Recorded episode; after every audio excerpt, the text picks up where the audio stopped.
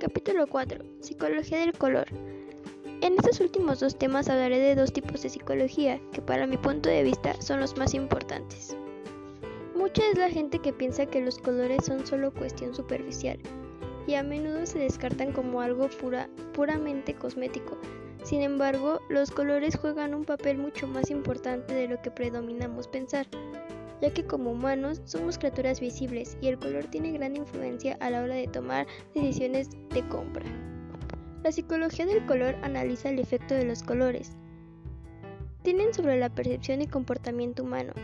Es aplicada en áreas de diseño y mercadotecnia, con el fin de enviar mensajes y provocar comportamientos específicos en las personas.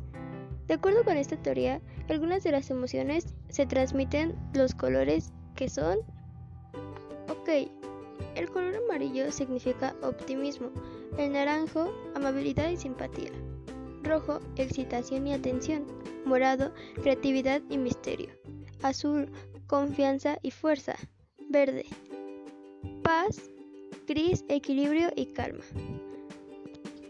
Los colores conectan a las personas con las marcas, dictan el look and feel, expresan la identidad y, más importante aún, crean la personalidad de una marca. Estas son de herramientas de marketing y branding más influyentes que podemos usar, ya que los colores impactan sobre nuestras emociones, manipulan las decisiones y queman la percepción de un producto o servicio.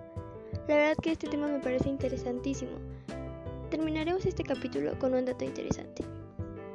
¿Sabías que ver caras o formas entre las nubes se llama paraidolia?